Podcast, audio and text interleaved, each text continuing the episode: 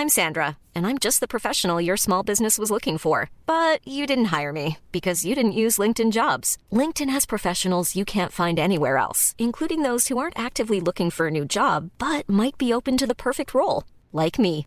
In a given month, over 70% of LinkedIn users don't visit other leading job sites. So if you're not looking on LinkedIn, you'll miss out on great candidates like Sandra. Start hiring professionals like a professional. Post your free job on linkedin.com/people today.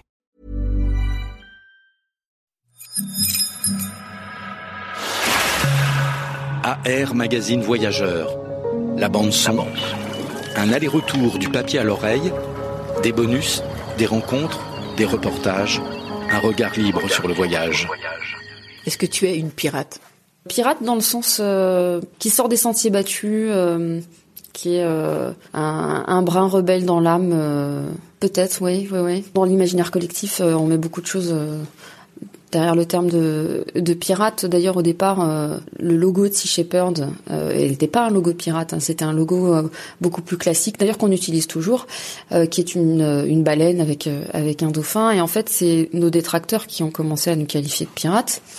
Et donc Paul Watson, le fondateur de Sea Shepherd, qui est très taquin, s'est dit ok, ben on va être des pirates. Il s'intéresse beaucoup à l'histoire de la piraterie il explique qu'en fait euh, finalement des, des, des pirates euh, étaient soit pirates, soit corsaires en fonction de pour qui ils travaillaient. Donc euh, voilà, il y a, y a aussi une, une vision de l'esprit. Après nous, si on est des pirates, on est des pirates au service euh, au service de l'océan finalement.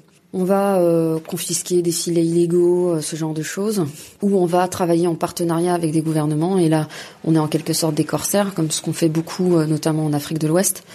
Euh, mais au final, notre finalité, notre objectif unique, il est toujours d'être au service de l'océan euh, et de la vie marine. Quand je rencontre Lamia Essemlali pour cet entretien, elle a remonté ses longs cheveux frisés dans un foulard au-dessus de la tête, prête pour le marathon des questions pour l'entretien que tu peux retrouver aussi en intégralité dans notre magazine actuellement en vente. Je suis Sandrine Mercier, rédactrice en chef de AR Magazine.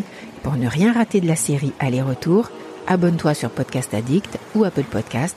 Et si tu as aimé, n'oublie pas de laisser un commentaire et une bonne note. Ça fait toujours plaisir. Et retrouve-nous aussi sur Deezer. Un peu pirate donc.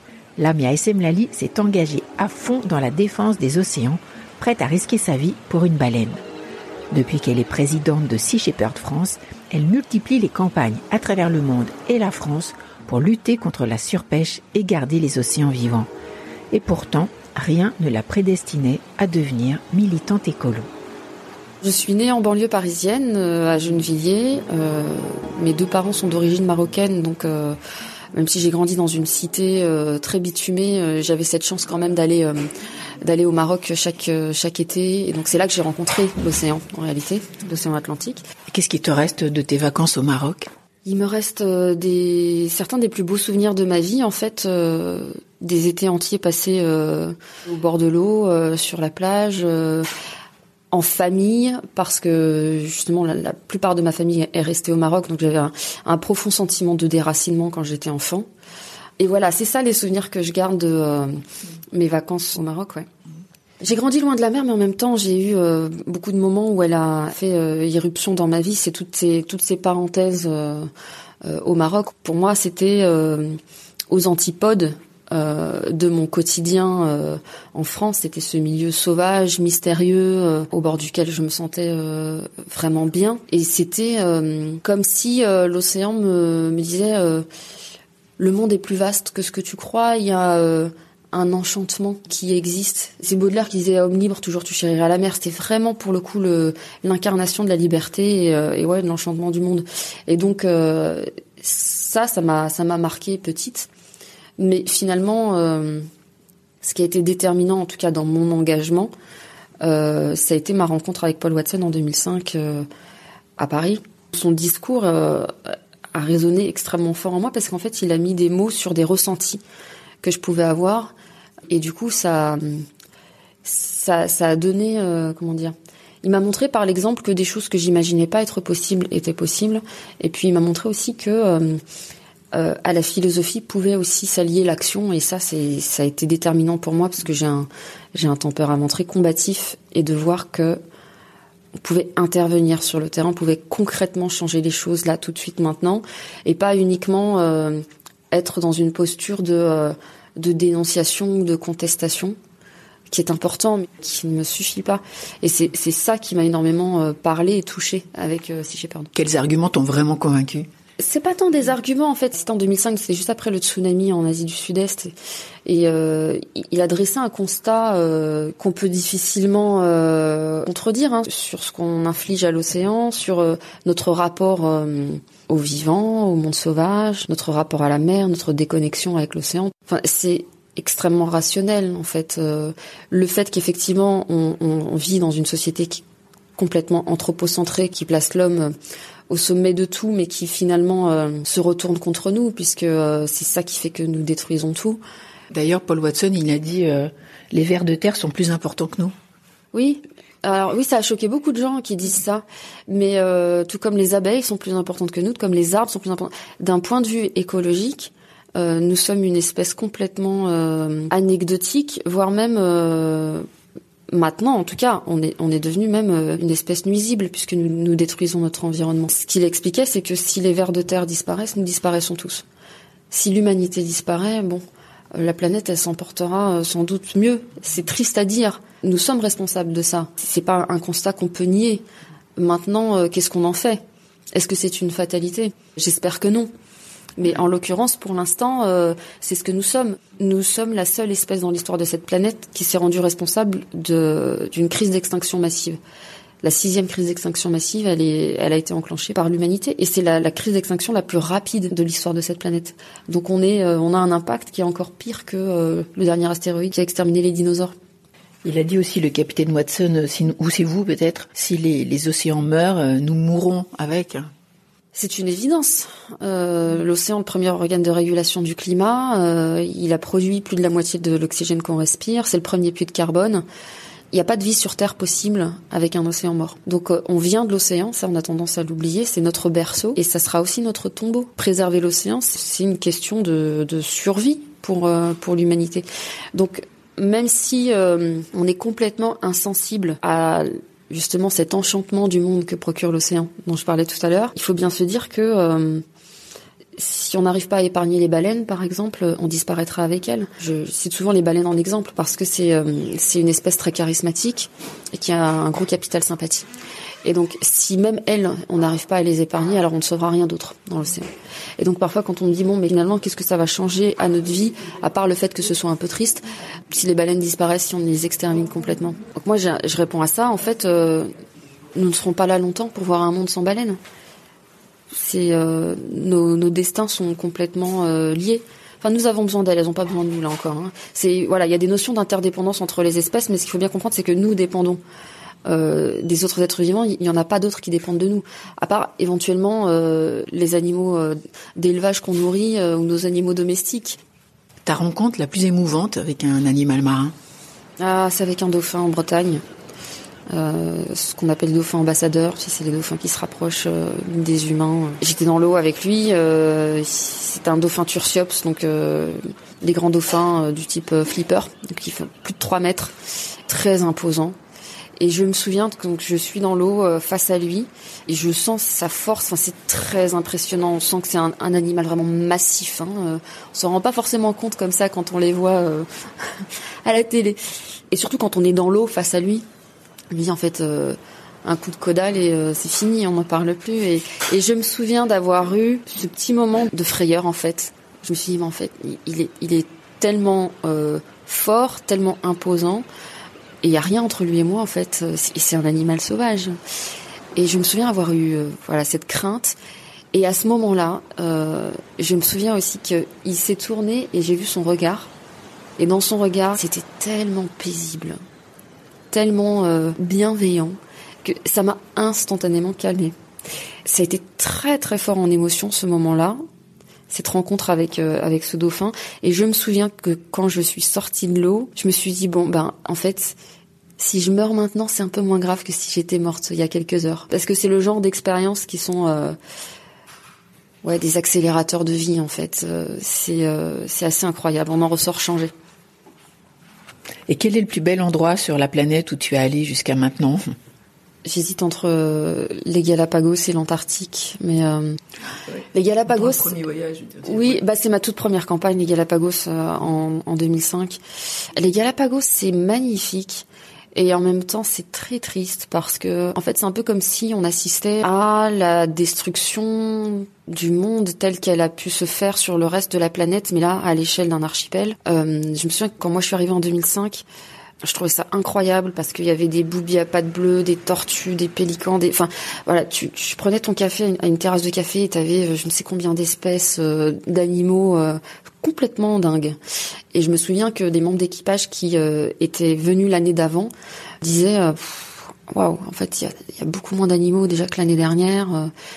et j'y suis retournée moi un ou deux ans après. Et je me suis fait la même réflexion. Il y en avait beaucoup moins. J'ai pas vu de boubies à pattes bleues. Il y avait beaucoup moins d'iguanes marins, les iguanes marins qui sont endémiques des Galapagos. Il y avait des hôtels qui avaient fleuri un peu partout. Euh, enfin, fleuri, c'est pas le terme adéquat. Ça m'a beaucoup marqué, en fait. Je me suis dit, merde, on est vraiment un virus, quoi. Et en fait, tu vois, ce qui est terrible, c'est que il y a des touristes qui viennent aux Galapagos. Bah, ils ont envie de manger du poisson, tu vois. Ils ont envie de manger de la viande. Du coup, ben, on importe euh, des vaches qui occupent euh, du coup euh, des territoires naturels qui qui sont normalement pour les tortues des Galapagos. on pêche, alors que il y avait une petite pêche artisanale de subsistance. Du coup, ben, il y a des restaurants qui fleurissent. Il y a de plus en plus de bateaux de pêche. Ça a été multiplié par par je ne sais combien pour répondre à la demande des touristes. Et en fait, les gens ne se disent pas euh, euh, j'arrive dans un lieu euh, qui est fragile, qui est particulier. Euh, je ne suis pas seule. On est très nombreux. Euh, moi, quand j'arrive et que au restaurant, ben, je veux manger du thon qui est pêché dans ce parc marin, et ben en fait, on est des milliers. Forcément, ça va induire une surexploitation d'un lieu qui jusqu'ici avait été préservé quand on visite ce genre de lieu, c'est très important de ne pas euh, se comporter en consommateur en fait. On est euh, un invité qui a beaucoup de chance déjà, euh, privilégié et qui doit laisser le moins d'empreintes possible parce que il faut toujours se dire aussi, on n'est pas seul. Et ce que je me permets de faire, euh, les autres se le permettent aussi, et donc essayer de prendre de la hauteur sur tout ça et de s'imaginer ce que ça a comme impact sur cet archipel qui jusqu'ici avait été préservé justement. Donc il faut plus manger de viande et plus manger de poisson. En fait, on est très nombreux, hein. on est plus de 7 milliards et euh, bientôt 8 milliards. Pour euh, satisfaire une demande en viande et en poisson, ça implique la destruction du monde, très clairement. C'est la destruction des forêts, c'est la surpêche, donc, en fonction des gens, il y a des besoins différents. C'est-à-dire qu'il y, a, des gens pour qui la, pêche est un besoin de subsistance. Hein, notamment en Afrique de l'Ouest, euh, voilà, il y a des populations euh, qui n'ont pas d'alternative ou pas suffisamment. Et ça, c'est pas un problème parce que il y a suffisamment en fait pour répondre aux besoins de subsistance. Mais euh, la majorité des gens qui mangent la viande du poisson, la majorité des gens qui mangent des animaux, euh, c'est des gens qui pourraient s'en passer en fait. C'est surtout euh, l'habitude et on n'a pas forcément conscience qu'il y a des alternatives euh, végétales qui sont qui sont succulentes. et moi, je suis bien placée pour en parler parce que parce que même si euh, aussi loin que je m'en souvienne, j'ai toujours adoré les animaux et euh, j'ai toujours eu euh, ce respect pour le monde naturel, j'ai mangé des animaux jusqu'à tardivement, jusqu'à mes 28 ans. Et quand j'ai embarqué sur les bateaux de Sea Shepherd en 2005, je mangeais encore de la viande et du poisson. J'ai découvert l'alimentation végane sur les bateaux de Sea Shepherd. Enfin, je, je me souviens que j'appréhendais plus d'être végane pendant deux mois que d'aller affronter les baleiniers japonais. Je me disais, mais ça va être triste à mourir, on va bouffer la salade tous les soirs. et, euh, et voilà, bon, euh, j'ai découvert un univers culinaire que j'imaginais même pas en fait. Mais le truc, c'est que particulièrement en plus en France, voilà, est très ancrée la gastronomie française, charcuterie, produits laitiers, tout ça. Et donc, euh, on est quand même pas mal en retard par rapport aux pays anglo-saxons sur le développement des alternatives végétales. Et, euh, et ça, c'est très important de rattraper ce retard parce que plein d'alternatives qui sont excellentes et qui sont indispensables, je pense, pour franchir le pas. Parce que euh, on est quand même dans un monde euh, bourré de frustration et c'est vrai que bien manger, ça reste un des plaisirs euh, quand même indispensables et, et, se dire qu'en fait finalement renoncer à manger des animaux, ça revient à être un peu puni, plus avoir ou avoir moins beaucoup moins de plaisir à manger. C'est pas forcément évident. Donc voilà, c'est très important qu'en France on rattrape notre retard sur les sur les alternatives végétales, qu'on se rende compte en fait on peut avoir autant de plaisir à manger, que c'est en plus meilleur pour la santé et c'est évidemment meilleur pour la planète et on se rend en plus moins complice d'énormément de souffrances qui pourraient être euh, évitées. C'est-à-dire que voilà, on tue 70 euh, milliards d'animaux euh, chaque année, je parle uniquement des animaux terrestres dans des conditions absolument innommables. Même si on est dans l'occultation et qu'on veut pas voir, c'est quelque chose qu'on sait. Même la petite pêche locale. Hein. Quand on est touriste, on, va au bord de la mer Méditerranée, on se dit allez, on va se manger une petite, un petit poisson euh, local pêché par le petit pêcheur. Ouais. Alors c'est marrant que je parle de la Méditerranée. C'est la mer la plus surpêchée la, et la plus polluée au monde. Euh, c'est un carnage en termes de pêche, la Méditerranée. Euh, ce qui est intéressant, c'est que 91% des bateaux en Méditerranée sont des bateaux de moins de 11 mètres et font de la pêche locale. Donc typiquement, l'image caricaturale de la petite pêche artisanale et locale. Ils ont tué la Méditerranée, en fait. Il n'y a pas euh, la pêche vertueuse, euh, c'est compliqué pour moi. La pêche qui se justifie, c'est la pêche de subsistance. Pour le reste, la pêche commerciale, c'est compliqué. Et euh, ou alors, elle doit être extrêmement bien régulée, extrêmement bien encadrée. Et ça veut dire aussi que, de toute façon, il faut manger beaucoup moins de poissons. Est-ce que tu peux nous parler d'une campagne où tu as risqué ta vie carrément dans une mission? Moi, ça m'est arrivé en Antarctique. Première mission en Antarctique en 2005, où euh, on cherchait le Nishinmaru, c'est le navire-usine de la flotte baleinière euh, japonaise, qui est un, monstre, qui fait euh, qui fait 8000 tonnes, et on l'a trouvé miraculeusement le lendemain de Noël, un jour de tempête où il y avait une houle de 8 mètres de haut, et et là, on se met sur sa route. Et en fait, nous, on est sur le Farley Mowat, c'est un, un ancien garde-côte écossais qui fait 700 tonnes, qui est 10 fois plus petit et le Nishinmaru nous fonce dessus. Et là, euh, en fait, euh, bah, Paul dit, euh, bah, on bouge pas en fait. C'est simple parce que si on, bouge, autant rentrer à la maison. Là, on est là pour lui signifier que, ouais, on va, on va lui barrer la route. Le problème, c'est que voilà, il y a cette houle de 8 mètres de haut. Ce machin fait 10 fois notre taille. Il nous fonce dessus. On nous explique qu'en fait, l'impact va sans doute couper notre bateau en deux et qu'on va couler à pic et que de toute façon, euh, vu la température de l'eau, euh, on a moins d'une minute euh, de temps de survie. Donc on est tous en combinaison de survie. et on entend juste les sirènes du Nishinmaru qui résonnent dans l'air. Il n'y a personne, on est au bout du monde, personne pour nous secourir non plus. Et là, il y a le premier officier qui vient nous voir, qui nous dit bon, collision dans deux minutes. Voilà. Bon, ben, ben, c'est la fin en fait. C'est ouais, clairement là, euh, là on se dit qu'on va on va jamais revoir nos familles, c'est fini. Euh, mais en fait, ça a été marquant pour moi ce moment, même si j'ai eu peur. Je me suis dit bon bah voilà, c'est fini. J'avais pas envie d'être ailleurs. À aucun moment je me suis dit mais qu'est-ce que je fais là quoi? Où est-ce que je me suis embarquée? Euh, Non, il y avait aucun autre endroit où j'avais envie d'être. C'était là que je voulais être. Je savais pourquoi j'étais là, et donc moi, ça a été un peu le baptême du feu parce que euh, la première question que m'avait posée Paul Watson euh, quand je l'avais rencontré à Paris euh, quelques mois auparavant, c'était est-ce que tu es prête à risquer ta vie pour sauver une baleine? Et j'avais répondu oui. J'avais jamais vu de baleine à ce moment-là, mais pour moi, la réponse, elle était évidente. Mais c'est une chose que de répondre ça à Paris et, euh, et d'y être réellement confronté euh, en Antarctique. Et donc voilà, bon, heureusement le capitaine du Nishinmaru a, a viré de bord. Il aurait, bon, il, il nous aurait coulé avec 45 personnes euh, de 23 nationalités différentes. Enfin, imagine l'incident diplomatique alors qu'il est dans un sanctuaire baleinier international euh, qui tue illégalement des baleines. Bon, c'était pas possible.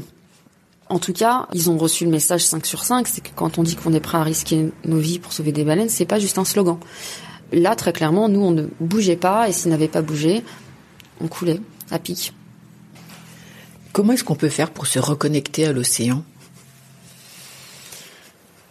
Eh, question euh, très importante parce que justement, je pense que c'est de cette déconnexion que survient tout le reste. Finalement, c'est se reconnecter à l'océan, se reconnecter euh, au monde sauvage euh, dont nous sommes de toute façon très dépendants je pense que cette, déconnexion, cette scission justement qu'on fait euh, entre nous-mêmes et le monde naturel euh, est responsable euh, justement d'un très grand mal-être. c'est comme si on s'était coupé d'une partie de nous-mêmes. Tu vois, moi j'aime bien le, la, phrase qui dit Nous ne défendons pas la nature, nous sommes la nature qui se défend se reconnecter à l'océan, c'est déjà peut-être revoir un peu quelle est sa définition du bonheur, quelle est sa définition du bien-être. On est dans une société extrêmement matérialiste qui nous fait croire que finalement euh, le bonheur passe à travers euh, la consommation, euh, à travers des choses purement matérielles, au détriment finalement du monde réel, qui est le monde naturel. Et on voit bien en plus que ça marche pas. On voit bien qu'en fait on est dans une spirale, une fuite en avant où c'est jamais suffisant. Ta question, elle renvoie à quelle est notre vision du monde, notre place dans ce monde. Euh, et, pour ça, en fait, on a besoin aussi euh, que l'école nous enseigne d'autres choses. Euh, on manque de spiritualité. Je parle pas de religion, je parle de spiritualité. C'est fondamental. C'est euh, ce, qui, ce qui nous connecte au monde vivant. C'est notre esprit, c'est notre âme. Nous ne sommes pas que des automates de chair et d'os faits pour consommer on, voit bien que ça, nous amène droit dans le mur, cette vision étriquée des choses. Donc, comment est-ce qu'on se reconnecte euh, C'est compliqué d'y répondre. En tout cas, c'est essentiel. Dans quelle partie du monde tu iras pour euh, ta prochaine mission? Alors là, on est beaucoup présent en France et je trouve ça chouette en plus qu'on développe de plus en plus de campagnes en France, voilà, il y a énormément d'enjeux sur la façade maritime française et on est amené au niveau de Sea Shepherd France à faire de plus en plus de, missions là-dessus aussi pour que euh, les gens ici se rendent compte qu'on a un énorme rôle à jouer en tant que citoyen qui vote et en tant que consommateur. On a tous un rôle à jouer et d'ailleurs quand les gens nous demandent euh, comment est-ce qu'on peut faire pour vous aider, alors euh, bon moi ma première réponse c'est de dire bon si le poisson qui est dans votre assiette est pas vital pour vous, le meilleur service que vous puissiez rendre à l'océan c'est de le laisser dans l'océan. Ça, c'est une chose. Mais ensuite, euh, après soutenir ces Shepherd, parce qu'on on ne vit que de dons.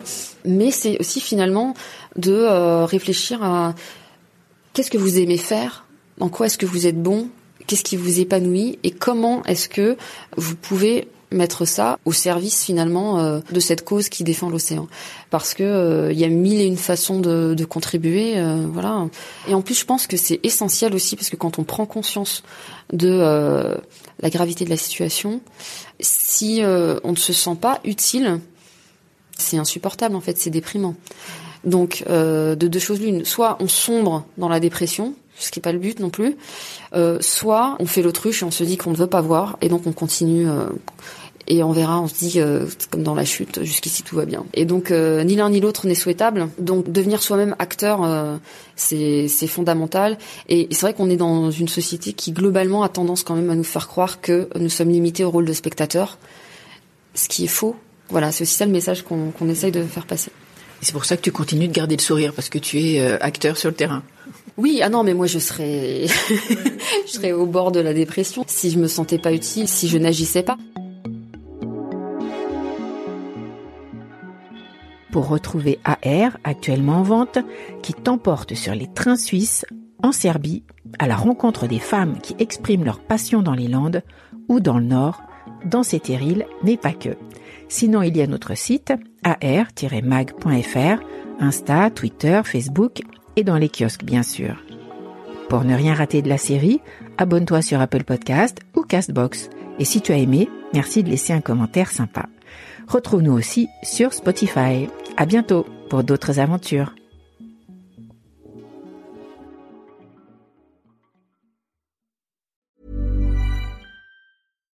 Deserves the best, and there's no better place to shop for Mother's Day than Whole Foods Market. They're your destination for unbeatable savings, from premium gifts to show-stopping flowers and irresistible desserts. Start by saving 33% with Prime on all body care and candles. Then get a 15-stem bunch of tulips for just $9.99 each with Prime. Round out Mom's menu with festive rosé, irresistible berry chantilly cake, and more special treats. Come celebrate Mother's Day at Whole Foods Market.